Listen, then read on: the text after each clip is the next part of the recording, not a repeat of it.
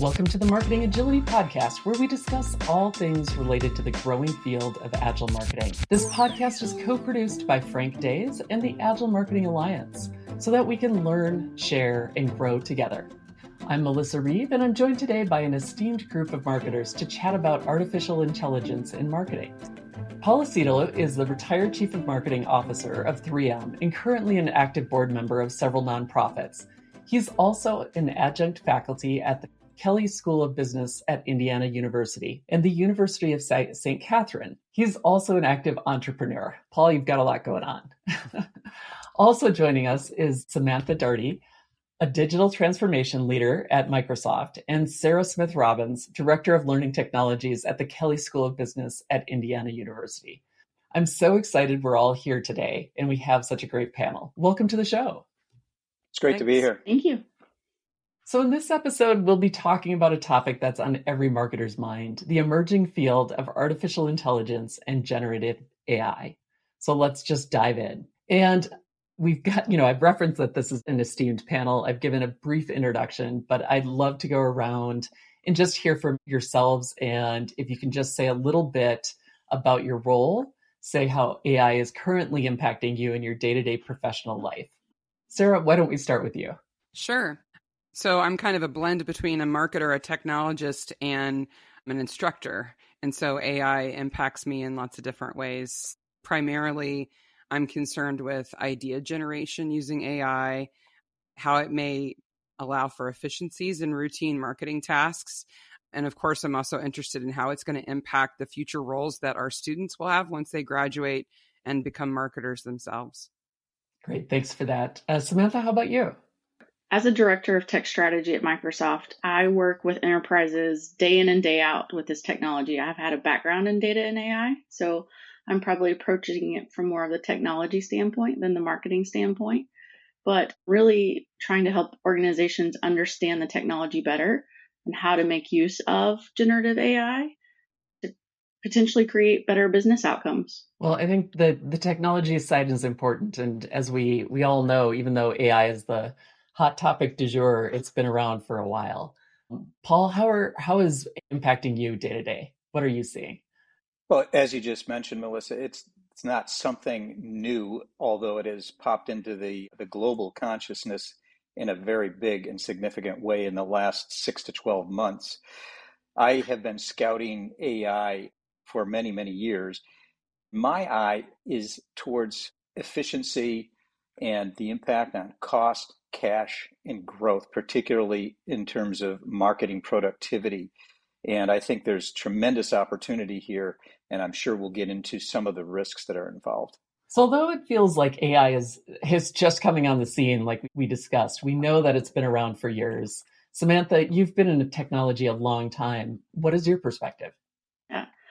Artificial intelligence AI has been uh, around for a lot of decades, right? So some of the earliest work was in the 50s and 60s when researchers really first began exploring the possibility of creating machines that could think like humans. And then in the 90s and 2000s, the AI research continued to evolve and subfields emerged.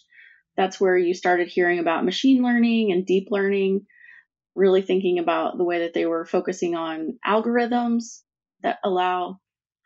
In the 90s and 2000s, research continued to evolve and new subfields began to emerge. One of those was machine learning, which focuses on creating those algorithms that computers learn from data without being explicitly programmed. Another was neural networks, which are mathematical models inspired by the structure and function of the human brain. And then recently, generative models like T3 and DALL-E and many more have risen and continue to advance this field of AI. These models are able to generate new examples, hence the generative aspect of the name, that, that are similar to examples from a given data set. And it's been used across fields, you know, all over. And overall, it's a long way since its inception. Yeah, and I feel like it's been just underneath the hood of a lot of technology that it just hasn't gotten a lot of attention. You know, it hasn't been in in the public domain. Paul, what's your your perspective? You know, you've got some fun stories about AI and and its history in your life. Thanks, Melissa. The the uh, whole field is is just fascinating. You know, listening to Samantha describe that is is the reason we're all so energized around this. When I first heard about AI, I you know subscribed to AI magazine. I did some research. I even tried my hand at coding some AI. It was 1984. so I've been scouting this for for decades and waiting for the moment when it breaks onto the scene and can can be used. This is something that, uh, as you know, we're all experienced with already. Anyone who's been on either end of a chatbot or self-driving car AI is, is creeping into our lives in, in many, many different ways. But I think that if you look at some of the reporting by McKinsey and Company and others, they're predicting the, you know, pick your trillion, right? It's 1 trillion, 2 trillion, 14 trillion. The, the size and the impact on global economy is going to be huge. But anyone who's had those experiences know that it's not quite ready for prime time yet. There are still some issues, and you know it'll be interesting to see the speed at which it, it evolves. So it's important that we get together as marketers, particularly in the context of agile, because I think agile is the perfect perfect methodology for helping to deploy and govern the the, the tools that we're we're seeing come on from AI. Well, Paul, you, you've set me up very nicely there. This is the Agile Marketing or the Marketing Agility podcast. And so I'd like to to shift a little bit into marketing. Sarah, what do you see as some of the gains from AI for marketers? It's interesting because as we talk more about like the generative side rather than the machine learning side, we have things that are much more at the fingertips of the average marketer rather than somebody who does more of the development and programming to get those insights. So as we start to see these new tools that have been so popular lately and so um, in the news and on the tip of everybody's tongue, we're actually starting to see it mature and actually become useful really quickly. So the things that we're really excited about as I talk to students who are going out and doing internships, but also trying to start their own businesses. And we talk to companies that come to the university to get those students in to recruit and to inform us about where those careers are going. The things that seem to come up most often are the efficiencies in mock-ups, just being able to mock up ideas quickly to collaborate over something that you created 80% with AI and then you refine as a team. So a lot of that kind of grunt work or routine work is removed. We're also seeing bigger groups of qualitative data being quickly analyzed by AI so that you can generate customer profiles and communicate with them more effectively. And um, if it's done well, that's going to be great and it's going to be really exciting. If it's done poorly, then it's just going to be a more personalized robot that we can ignore pretty easily. So we'll see where that goes. Um, and I think one of the areas that my students are really excited about and the companies that the school works with seem to be really excited about is being able to quickly create content that feels like it came from somebody you know and that we know that that kind of marketing is really effective but we can't be friends with every single potential consumer. So having a tool that allows us to do that at scale while being somewhat realistic with it without being creepy is going to be really interesting to see. Yeah, it, you know, the Agile Marketing Alliance is is a small organization, and so as these AI tools have come online, you mentioned the productivity, and we have felt that viscerally. You know, it's whether it's being able to produce a video in the fraction of the time that it used to take. You know, I don't I don't know a ton about video and video scripting and motion graphics. And so to be able to put a blog post into one of these generative video tools and have that tool just auto generate simplified script, auto generates some b-roll clips, auto, you know, auto generate a suggested music track and do it, you know, produce a 2 to 3 minute video that I just have to tweak. Wow that is a huge productivity, you know, savings and then multiply that across everything that we do, right? So we do these monthly challenges and sometimes it's just, you know, it's a start for what kind of articles should we write this month? You know, hey, can we can we generate a start of a podcast script? You know, there's a great, I don't know if any of you listen to uh, Planet Money, but they did a three part series on generating their podcast episode using entirely AI. So, you know, there, there's just, we're just at the tip of the iceberg in, in doing this. And I think marketers need to be exploring, recognizing that it's not the full solution, but it's, it's a starting point. So Paul, you're, you're nodding our heads. We're on video here, even though we're in the virtual studio. What's your point of view on this? It's going to be used to get you started at first. And of course, this is going to accelerate in a fashion that is beyond what we've expected from technology pacing because it's, it's, it's self, it's self preserving and self feeding. So it's going to develop very quickly into something that is useful. But when you talk to copywriters and ad agencies and strategic planners and um, uh, you know bloggers, get them the first 20, 30 percent. It's it's nothing that can be you know really finished product. You still need the human uh, inter- intervention, and frankly, you don't you don't want to do that. I think it was in, in mid March that the USPTO said, look, if it, something is created, ChatGPT or, or by one of these uh, large language models, it can't be copyrighted. You can't own it because only a human can create original copyrightable material. So, you know, we've got a long way to go, but it's going to come faster than anyone expects. And, you know, it's interesting, particularly for Sarah and I, is the way academia has reacted in kind of a knee jerk fashion, starting back, I think it was it was on you know winter break when when this came onto the scene and caught most higher education institutions flat-footed. And they reacted in a, in a way where of course you do need to start with some kind of framework and governance. But at the same time i'm sure sarah's doing the same thing. I'm encouraging students to to experiment with it. They're not going to be able to avoid it in their in their careers. So i think that it's incumbent upon us as as professors to to make sure that they are comfortable with it, know how to use it, and know some of the uh, the parameters and, and risks associated with with these tools. Sorry, it would be like telling your students or even your employees not to use a calculator because it's cheating, right? Why wouldn't you take advantage of the efficiency that these tools can give you? But you have to know how to use it. Well, you do have to know how to use it. And, you know, in some ways, Paul, you mentioned the risk, which you know, I think there's a lot left to be sorted through. And in some ways, it feels a little bit like the Wild West. Samantha, what are some of the things from your point of view that we need to be considering?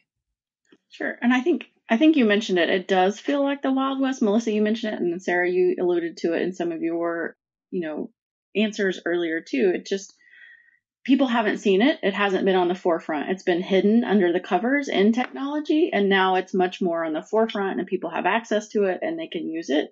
So it's becoming part of the everyday conversation. And so when you're starting to learn about something that might be relatively new, if you haven't been a technologist or, you know, Paul in the 80s becoming an AI guru, I think it's it's new and something that's new and maybe that you don't understand as well can seem a little scary and make it feel wild west. So I think I think that's where some of the, the thought process is. But if I were to kind of pile on top of that and to not fearmonger in any way, but I do think that we have to consider Paul, you already mentioned copyright issues, so I won't won't mention that. But I know keeping the hum, the human in the loop, the feedback loop, right? As thinking about that is just what it is. You've got to keep the human in the loop. And as we do that and understand more, I think that's where we'll be able to track and make sure that it's behaving. Those large language models are behaving as we think that they should be. Yeah, and Sarah, you've been spending some time thinking about the Wild West as well. What are what are some of your thoughts? Well, it's fascinating that because this has become sort of consumer use technologies, a lot of people are using them to create a lot of content, right? And most of these large language models depend on the data set that is the internet, right? So they're scraping Reddit and Facebook and Wikipedia and every place else where humans are creating content to inform themselves and to grow those language models. But because so many people are using them to create AI generated content, those language models are now scraping their own content. So as they grow and become more current, they're also ingesting, they're kind of cannibalizing their own content. which, if it happens too much, will actually degrade the quality of the language models. And so they'll they'll be learning from bad content that is created by other AI, right? And if you want to see an example of this, just look at Adobe stock because wow, in in about 60 days is all it took for Adobe stock to be full of AI generated content that was created with Adobe Firefly and the overall quality of the stock images have just gone down. And now Firefly is learning from its own images to create new images and the quality of the tool has gone down. So it'll be interesting to see how organizations and companies behind these models learn to detect their own content to prevent that cannibalization and keep the quality up. Yeah, it's a great it's a great point because they don't these language these large AI models don't necessarily ingest the final product where a where humans have actually touched it. You know, they've just right. they're just touching and learning from what they generate, which is interesting. Yeah, and as Paul referred to earlier, I know academia, we had a knee jerk reaction to want to detect and prevent AI generated content coming in as student assignments, uh, which I never thought would ever be possible. But now I kind of have a glimmer that maybe the companies like ChatGPT may be the ones to actually build that because they need to detect it so they don't ingest it into their models. So maybe they will learn how to detect their own content. Yeah, Paul, you're nodding your head. What are your thoughts on that? No, I think I think these are extraordinarily uh, relevant points. You know, as these models learn, they're going to need to know how to unlearn and unsee some of these things because there will be copyright infringements, there will be bad data, there will be disinformation, and there's legal peril which will be involved and and you can't have this information stay out there. And you know the knee jerk reaction was quite you know expected and, and normal. But again the with the benefit of experience what what i've seen happen as this thing evolves you know these models just to bring it back into the seasoned trained marketers comfort zone a little bit. These models are based on things like cluster analysis and discriminant analysis and and and multiple regression. These are not foreign algorithms. Some of these are algorithms that were invented hundreds of years ago, and and these are these are just because of advances in computing power, in storage, in data, and and uh, moving down the cost curves. These things can be done very very fast. And if you think back to how the data analytics practices in marketing have evolved from I can remember when if you wanted to do a conjoint analysis, you had to write the code. Okay. And then you got things like Sawtooth and other other programs that you could use. And I thought, well, there goes my skill set. You know, now anybody can do a conjoint, and I would warn of the of the dangers of of a conjoint or a multi multivariate statistical tool in the hands of somebody who really didn't understand the data behind it. And of course, you get outside the relevant range of a regression and the tool probably won't work. Now, imagine that in the hands of everybody, everybody's going to be pushing it outside the relevant range and you know what could possibly go wrong? Well, there's a lot that could go wrong. And and I think that's what we're going to see and I think that's what we're seeing already. But I think that's one area that that marketers should take comfort in is that none of this stuff is is unfamiliar with them. Mm-hmm. You know, this tech revolution and frankly these generations coming into the workforce have a habit of of rebranding everything. You know, marketing research is now marketing insights. And I could go down the list. You know, statistics is now data analytics. That's all great, but it's doesn't help. Uh, it doesn't help with the change leadership that that, that is necessary. I think it's this is just faster, better, and hopefully higher quality of the deployment of these tools. And again, marketing is going to be right at the center of the discussion. Yeah, I mean it's it's faster, it's better. You know, there'll be more of it, and I'm I'm just curious what some of the the unintended consequences of that might be. And I don't I don't know that we have the answers, but I think for me that's the shadow. Even as as I'm creating, enjoying creating videos in a short amount of time with the assistance of AI, what is the unintended consequence of that? You know, do we have tens of thousands, millions more videos, and then that becomes a flooded channel that nobody can navigate. You know, biases of, of models. You know, there's only certain people, all the marketers are now dominating the the channels, and so you've got a marketing skew. How, you know, how do we start to determine these unintended consequences? And hopefully, my fingers are crossed, there are people thinking about this. So, Samantha, you're at Microsoft. you know, I know that Microsoft is not new to AI and has been thinking about it for a long, long time. Tell talk to us a little bit about those considerations when you're dealing with AI in a large public organization. I think to that point, just we think about the responsibility of it, knowing that when you have AI, you need to have responsible AI. So we have you know, guiding principles and a framework of all of the products and services that we offer as Microsoft. But then that also we have the same type of framework available to any of our customers that we're working with that use our products as they're creating their own products.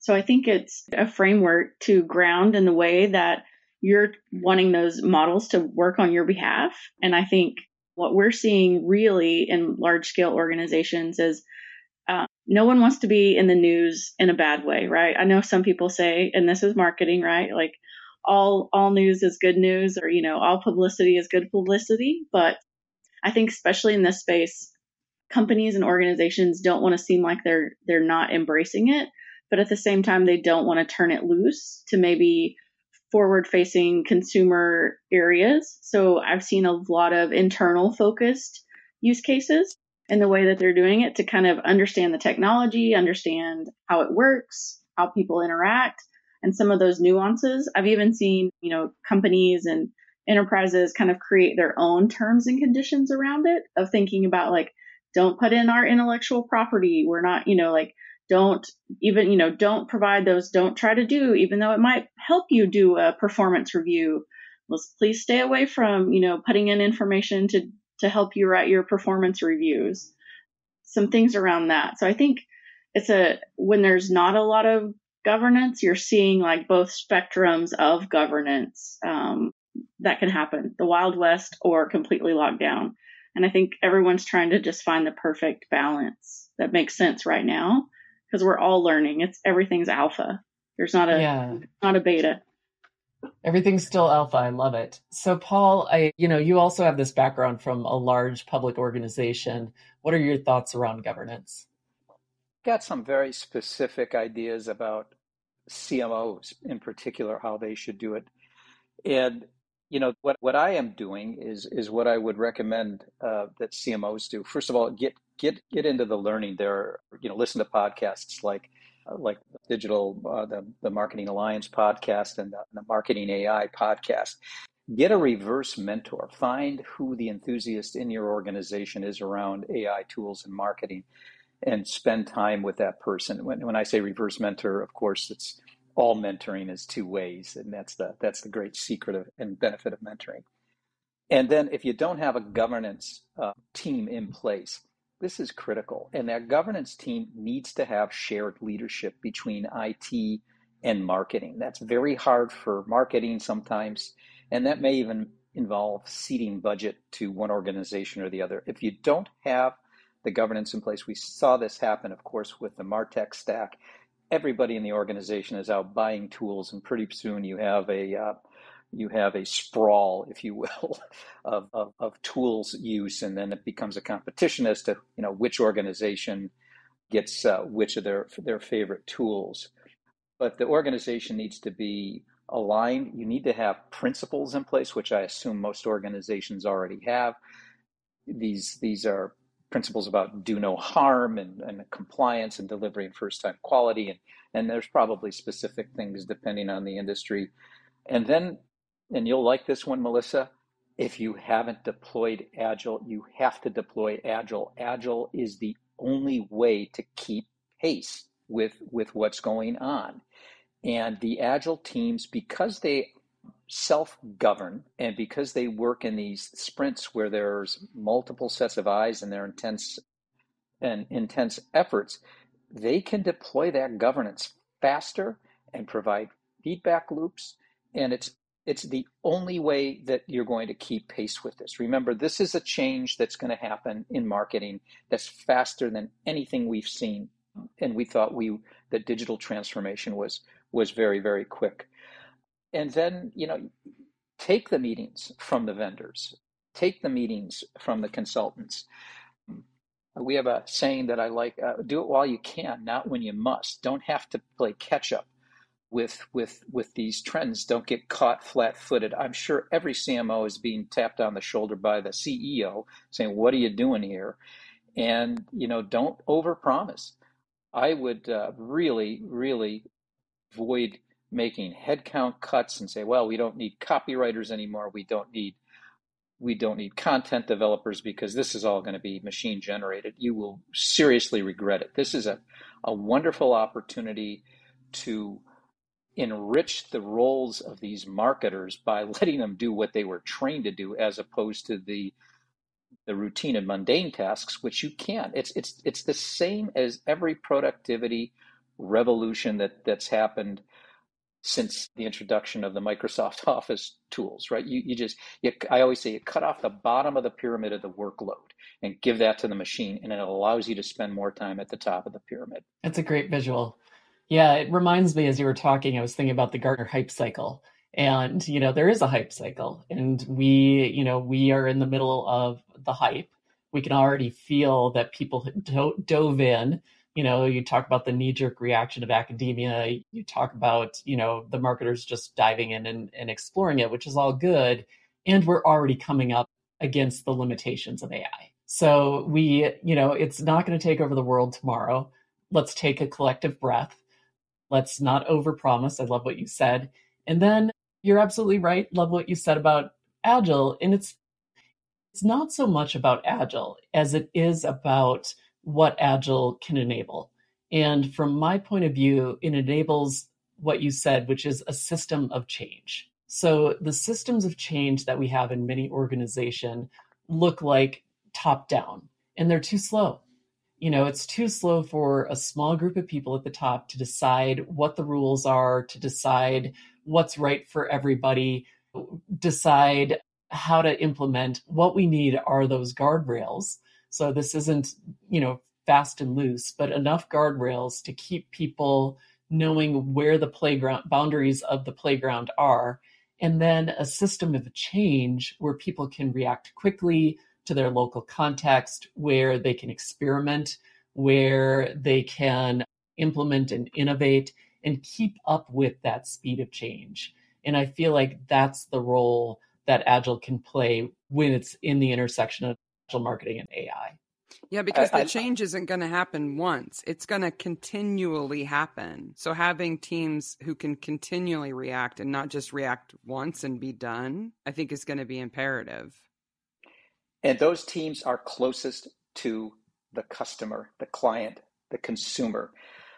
I used to love when we first deployed Agile at two big companies that I worked for, where I come in and say, Well, you know, I was with a customer yesterday. And I used to respond, You were with 10,000 customers yesterday.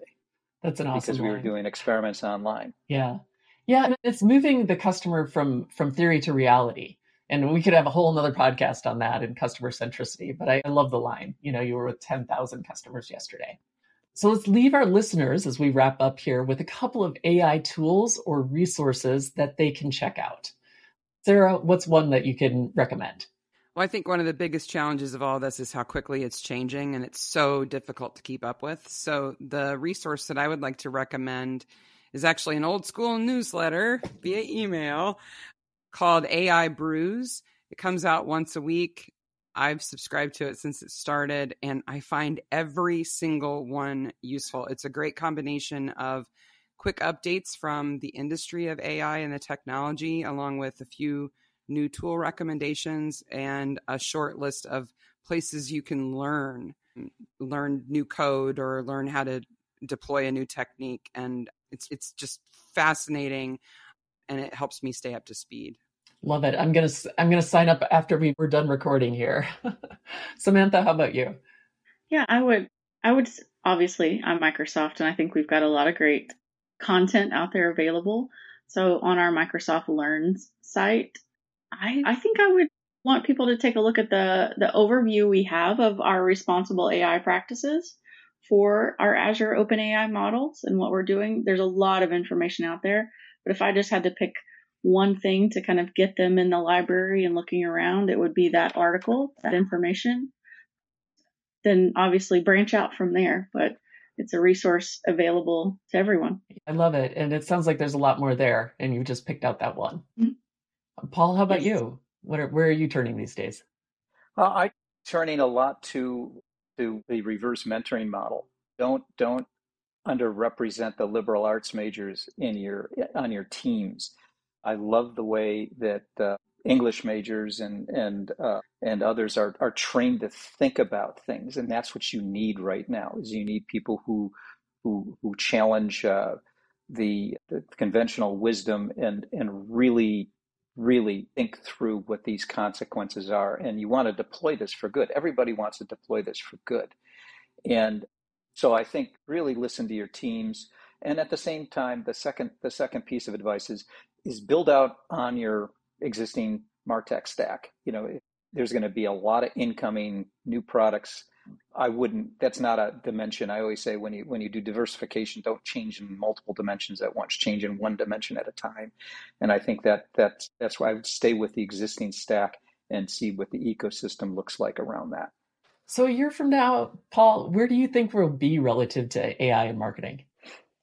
Well, not not to give an unfair plug to, to Microsoft, but the uh, the Microsoft 365 implementation is is going to change the way you work.